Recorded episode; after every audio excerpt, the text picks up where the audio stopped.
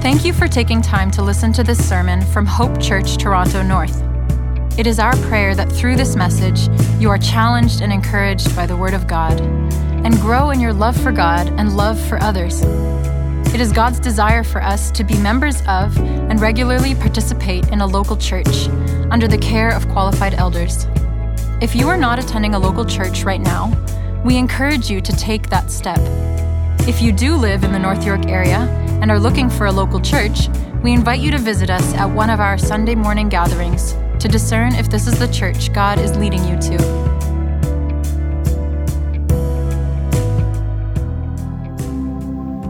Let's pray together. Father in heaven, we thank you so much for who you are and how glorious and how great your compassion, how perfect your love. Thank you for what you've done for us on the cross, Jesus, and the life and the grace and the truth that we can now live in. We praise you, Father, that we can be here and worship your throne, and you tell us that the praise of your saints is like sweet incense before you, Lord. So would you receive our praise? Would you receive our prayers? Would you receive our questions, our doubts, our confusion, our praise, all of it? We know that you hear us, we know that you answer us. We just love you so much. Father, we pray that as we hear from your word now and understand more about you, that you would open our eyes and our hearts to receive.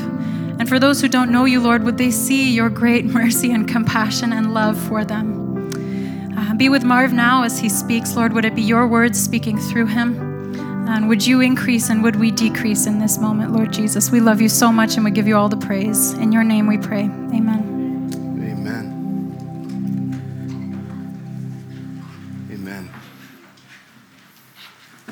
Good to sing, right? Amen.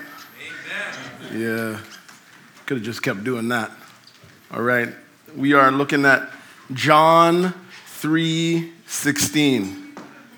It's a verse I've never preached before, but it's one we've all heard before, right? We see it on signs, maybe in Sunday school it's the first verse you memorized. We all know it. It's so familiar, we might not appreciate it. It's so familiar, we actually might not understand it. All right, I'm not up here alone, right? It's so familiar, I actually hesitated to preach it. At the start of the week, this wasn't the passage I was going to preach. And then it came to mind, me and Shayon were talking a little bit, and I honestly said to him, like, I don't, I don't, I don't want to preach this verse. It's too familiar. But, but then God laid me down in it. And He helped me understand it. And He spoke to me from it. And here's what I came away with I had to preach it. Because here's what it says God's gift of love gave us the gift of life. Yeah, let me say it again because I want you to go home remembering it. God's gift of love gave us the gift of life. Oh, yeah. Yep. I love it. I'm not by myself. Look at it. Tell somebody, look at verse uh, 16. Say it. Come on, say it. Yeah, it's all right to talk. You're going to talk in heaven. Talk now. For God so loved the world.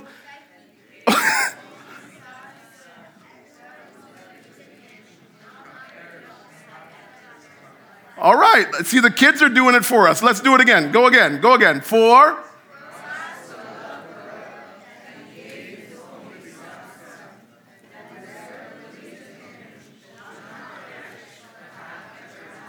I love hearing how some of you know it in like the King James Version. Some of you are doing like NIV, some of you are like New Living. It's all right.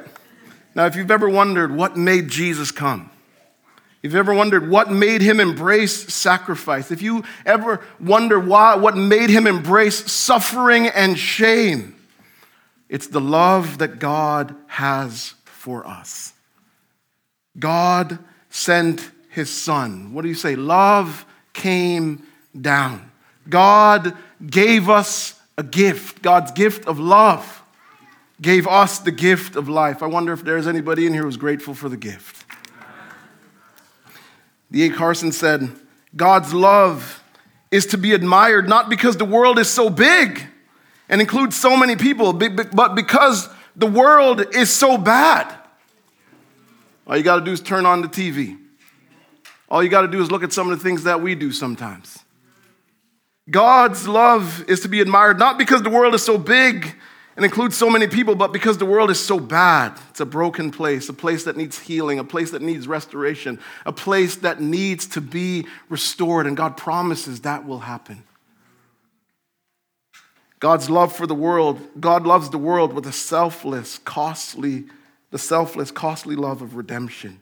See, the love of God was not floating in abstraction. It was actually embodied in human flesh. That's why we sing, He took on flesh. The fullness of God in helpless babe, this gift of love and righteousness. I was cleaning out my closet last week just happened to be home, and I was like, oh, let me do something productive. And because uh, it was bad. And uh, as I was cleaning out my closet, I found these pants, and uh, we were going to my cousin's birthday party, so I brought the pants. And I gave them to my mom, and I said to my mom, hey, can you give these to my uncle? If some of you know, some of my, my, uncle struggles with some mental illness. He was homeless for a while, and then, you know, we found him, and he's back home, and he's with the family. And I gave him the, my mom these pants. And then I'm going to pick the boys up from school on Tuesday. And I'm walking across the grass, trying not to slip because there's ice everywhere. And then God was like, You didn't give your uncle your best.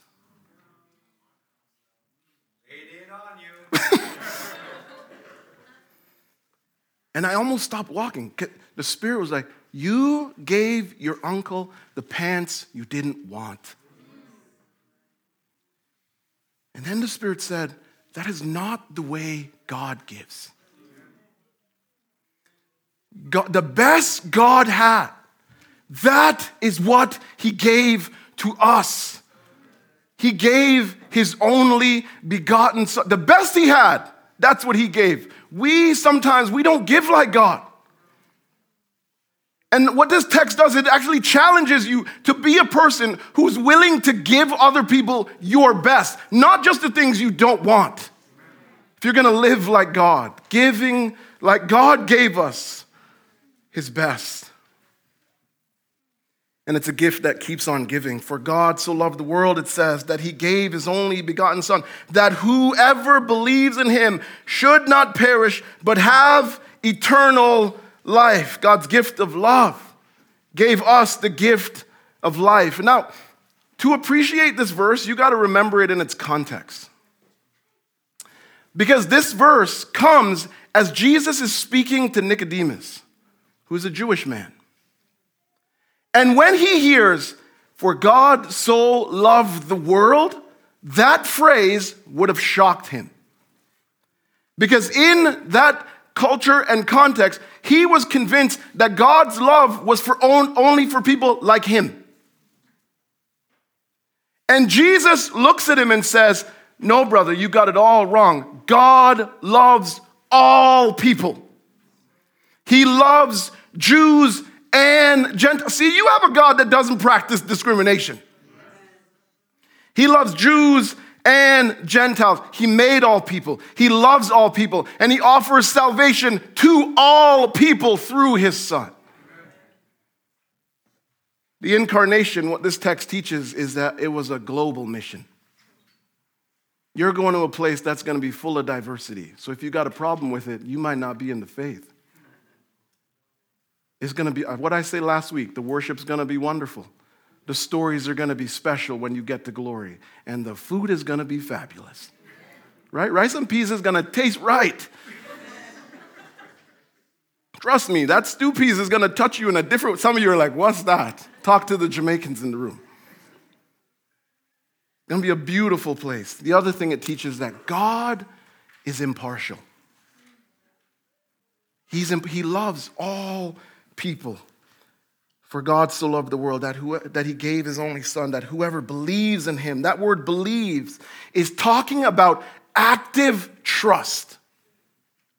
People who have eternal life believe that Jesus is the Messiah, the true spirit filled man who lived free from sin.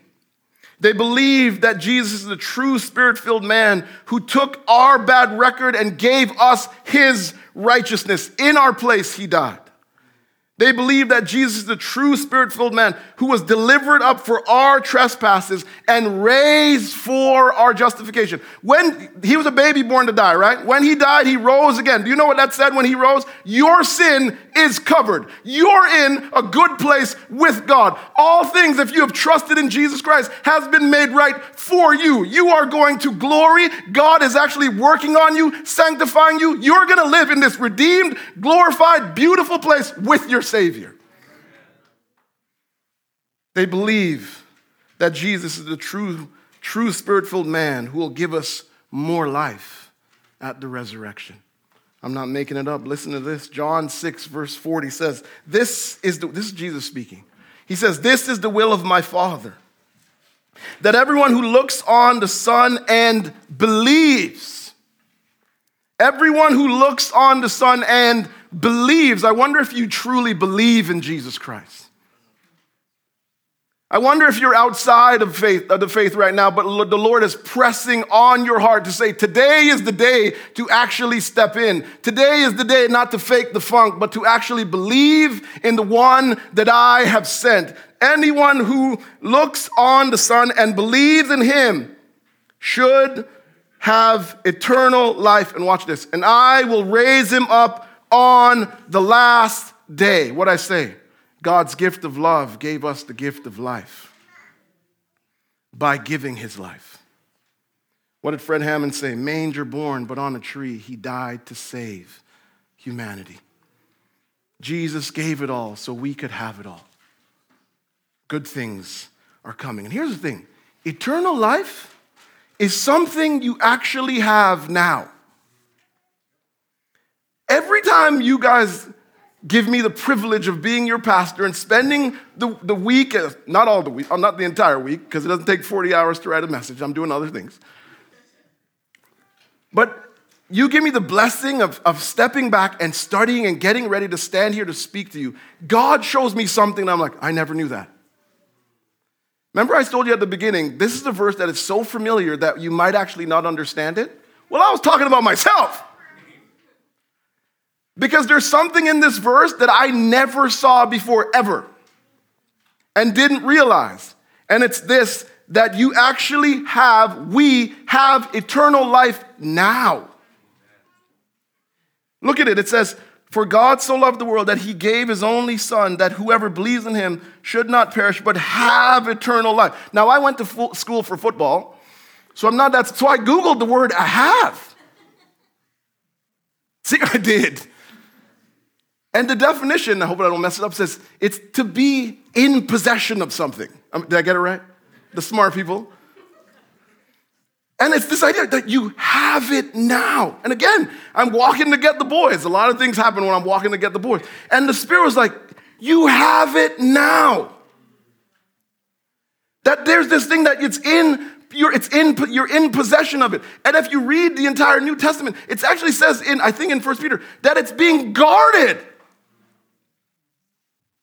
Ephesians 2 says that you have been that God has raised us up with Christ and we are seated in the heavenly places. You're living here, but there's this, this reality that your, your life, this new life, one for you in Christ, is protected, being guarded, and you have it now.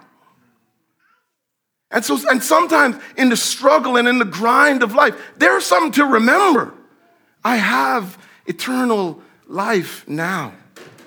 Here's the other thing once you have it, you can't lose it. Or let me say it again because it didn't touch you the way I wanted it to. Once you have it, you can't lose it. Say amen. Tell somebody you have it. Ephesians 1 says, When you heard the word of truth, the gospel of your salvation, watch this, and believed in him, were sealed with the promised Holy Spirit, who is the guarantee of, your, of, of our inheritance until we acquire possession of it. You are saved. You are being saved, sanctified, and you will be saved. And the Holy Spirit that is in you is this down payment, this guarantee that you are sealed, that no one can take this eternal life that you have coming to you. And it will go on forever. You have it now, you can't lose it, it'll go on forever. Now you're sitting there and you're like, well, what are we gonna do? Well, first, a couple questions. Let me get it right. Where will we live? Don't you ever wonder that? You hear this idea of eternal life. And I told you, the Bible's not fairy tales. It's not just made up, it's a re- true reality. Don't you ever wonder, where will we live? In the new heavens and the new earth. Revelation 21 says, this, all this brokenness will be re- renewed and remade. Then I saw a new heaven and a new earth. For the first heaven and the first earth had passed away. And I heard a loud voice from the throne saying, Behold, the dwelling place of God is with man, and he will dwell with them, and they will be his people, and God himself will be with them as their God. We'll be with the Lord. Renewed, restored creation. It'll all work right. Then you're like, what will we do? Are we just going to float on a cloud? You know that Philadelphia cheese commercial? Is that all you do? You just hang out, do nothing? Are you going to be bored? No. We will sing. We will work. You will build friendships. I've said this before. I don't know about you, but one of the guys I want to meet in the Bible is Moses. Moses, Moses, Moses. Just read. The man's life was hard. Right? When he lost his patience, I'm like, oh, I can understand that. You're going to build friendships. You, isn't there some people in the Bible you want to ask a couple questions to? Don't you want to get to know them a little bit? John, what was it like to lay on the breast of Jesus? That's what he said. You snuggled with him. Were the other guys jealous? Did you walk with a skank after, you know, like one of these? What? Sometimes we don't, we don't put our imagination in it. The woman on the what was it like when nobody was talking to you, when you were all by yourself, and then this carpenter, this, this man who just looks like he has nothing, sits down and gives and gives you time and listens to you and talks to you and showed you that you ma- don't you want to ask that what was that like? For the first time in your life, did you feel like God saw you? Don't you want to ask Job, what was it like when you lost everything? How is it that in all that struggle, Job, how is it that in all that trial and suffering, you can still look at God and say, even if he slay me, even if Satan continues to attack me, I will, I'm not going to lose my hope in God. What was that like, Job? There's all kinds of people you don't know, and you're going to become friends with, and you're going to talk to them, and their stories are going to blow your mind of the mighty works of God. You're not going to be bored. We will create. Well, Rochelle's going to write some good poems. She's going to write some good books. Sam's going to buy them. Me too. We will fellowship. And you know what goes on when we fellowship, right? We eat. Mm-hmm. There's a verse in, the, in uh, what is it, Revelation says that there's going to be prime cuts of meat. We will learn. Do you know how much you don't know about God? There's a, it says, I think John says that if, if everything that Jesus did was written down, the, the books could not contain. You know how much you don't know? You're going to learn. Here's this next one you're going to rest. Yeah. I put on my good tie to be able to say that to you. You live in a time right now, even right now, when it's like, oh, it's a holiday break, right? Do you feel rested? You ask people to do something, they're like, let me get out my calendar. I might be able to see you in February. We long to rest, and then we get a break, and what do we do? We get busy. And when you get to glory, you're gonna sit down and you're gonna rest. You're gonna actually be like God. God rested, why don't you? Right? I grew up in a family where it's like if you skip Christmas, mm, somebody's coming to look for you. But sometimes you're so tired, you need to say, Not today. You're gonna rest. Then you're like, What should we do now? How about this? Rest. Sing. What should you do now? Work. Honor God at your job. Do well at your job. Bring glory to God at your job. Don't complain about your job. Trust that God has you there, and if it's tough, He's sanctifying you. You're like, I don't have a job. Well, your job is to look for a job and trust the Lord. I don't say that to be rude, I just say that to be honest. What should we do now? Build friendships. I told you all the time that this is a church where we want to know each other that we're not trying to get big for the sake of being big. We want to be in each other's lives. We want to know what's going on with one another. We want to be able to pray for each other. We want to be able to support you if a struggle comes. So don't stand on the outside. Walk across the room and say, I've never met you. What's your name? I'm going to spend glory with you. I better get used to you now then. What should you do now? Create, fellowship, learn. How about in the midst of the busyness, just slow down and make some time for God? Get into some of those, those uh, books of scripture that you've never read before. And you're like, I'm just going to sit here and I'm going to believe that God is going to speak to me. I'm asking Him to. Show me things, Lord, that I've never seen before. Here's this next one. What should we do now? Behave like God.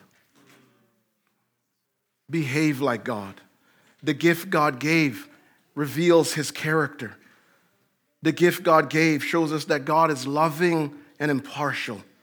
He sent a Savior for all people. It shows us that God is selfless, selfless and generous. He gave his son to an undeserving people. The gift showed us that God is thoughtful and aware. He saw our need and did what was necessary to meet that need. The gift showed that God is merciful and forgiving. He didn't turn his back on us, even though we turned our backs on him. He sent his son to save us. I don't know about you, but sometimes I wonder how can I protect my relationships? How can I show people they matter? How can I minister in the community God has placed me in? How can I grow in character? Well, God says here, I have shown you the path to take. He says, Pastor and people, treat all people with dignity and respect. You live in a world where everybody doesn't share your faith, everybody doesn't think like you. But that's not a reason to be disrespectful. That's not a reason to treat them like they're less. That's not a reason to treat them like they don't matter. You don't have to be on the team for me to treat you with dignity and respect. You're just a human being made in the image of God and deserve that. Treat people well. Forgive people who have hurt you. I'm just going to stop. And I've said this before forgiveness and trust is not the same thing. You don't have to trust somebody who has hurt you, but you do have to forgive them. Because your sin hurt God, and He forgave you. And sometimes we're like, oh, I'm just going to make some resolutions, and it's all about our weight and our mental health and those kind of things, all good things. But how about you make a commitment in 2023 that I'm going to actively work to forgive that person that's hurt me? So that this bitterness thing that's eating me up inside, I can actually let that go. See, when you hold on to, uh, when, you, when you are unforgiving, you're hurting too, you know. Because you're still navigating it. It's still, it's still affecting the way you behave. And sometimes our unforgiveness is keeping out of places that we need to be in. And then we're not in those places, and then we're missing out on the thing God wants to do in us. Forgive. Be thoughtful with your words and choices. Practice generosity. Give others your best. Be sacrificial with the things God has given you. This last one keep the faith. You're like, what should we do now? Keep the faith. In John 6, there's a whole bunch of people who are following Jesus. There's a, there's a crowd. And Jesus tells the crowd, he's honest with them, he gets real. You know Jesus, he's like, I'm just going to tell you what's going on so you make good decisions. And he's honest with the crowd. You know what he tells them? Following me is hard. That's what he says. He's feeding people, he's healing people, and people are starting to show up. And so he has a cl- crowd clearing conversation. He says, Following me is hard, not easy. And you know what starts to happen if you've read John 6? People start going home. A whole bunch of people just pack their stuff up and they're like, yeah, the bread was good, the, the, the meat was good, but we're, we're not following this guy. They go home. And then you know what Jesus does?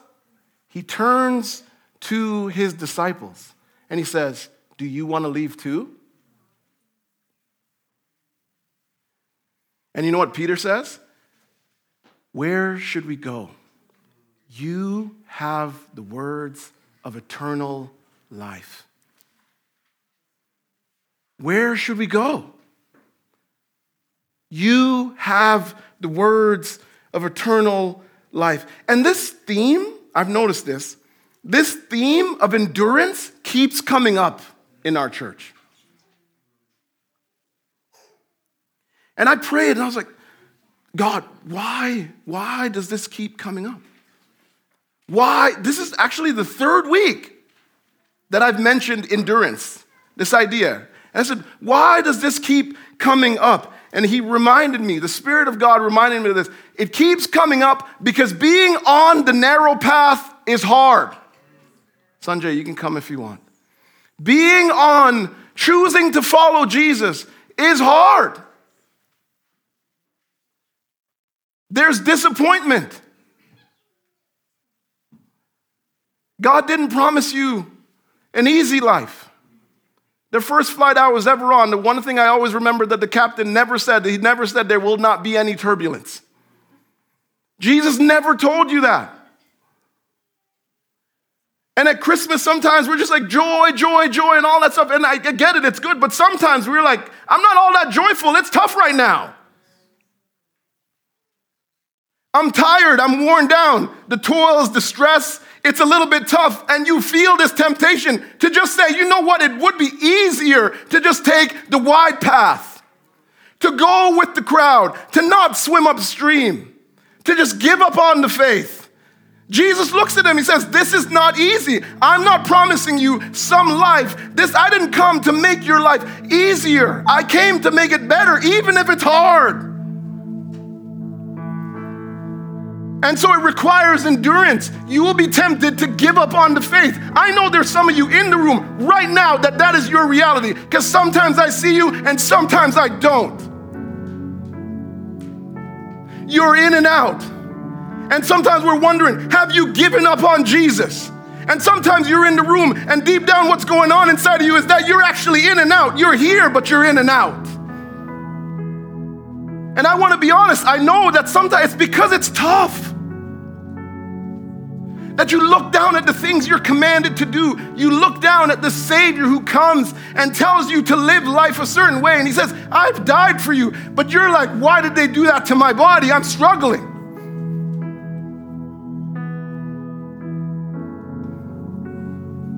And you'd rather just step off. It's like on the highway, you're like, I could take that exit ramp. But Peter says, Where should we go? You could give up on Jesus, but it's not going to end well. You could endure with Jesus, and you will end up in glory. Where should we go? You could choose not to trust Jesus, and it won't end well. You could choose to put your faith in Jesus Christ, and you will end up with the King of Kings.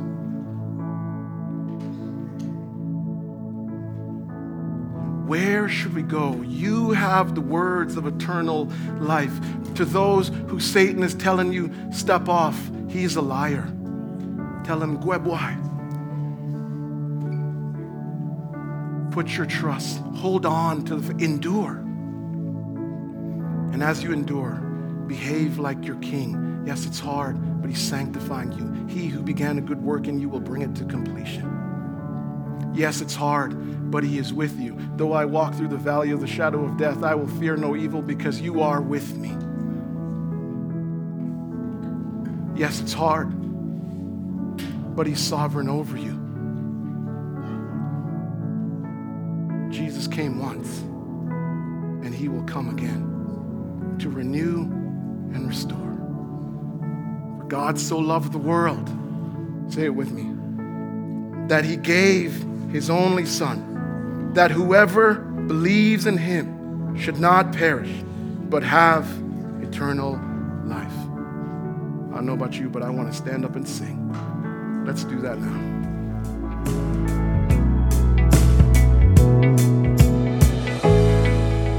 More resources or information about Hope Church, visit hopetorontonorth.com.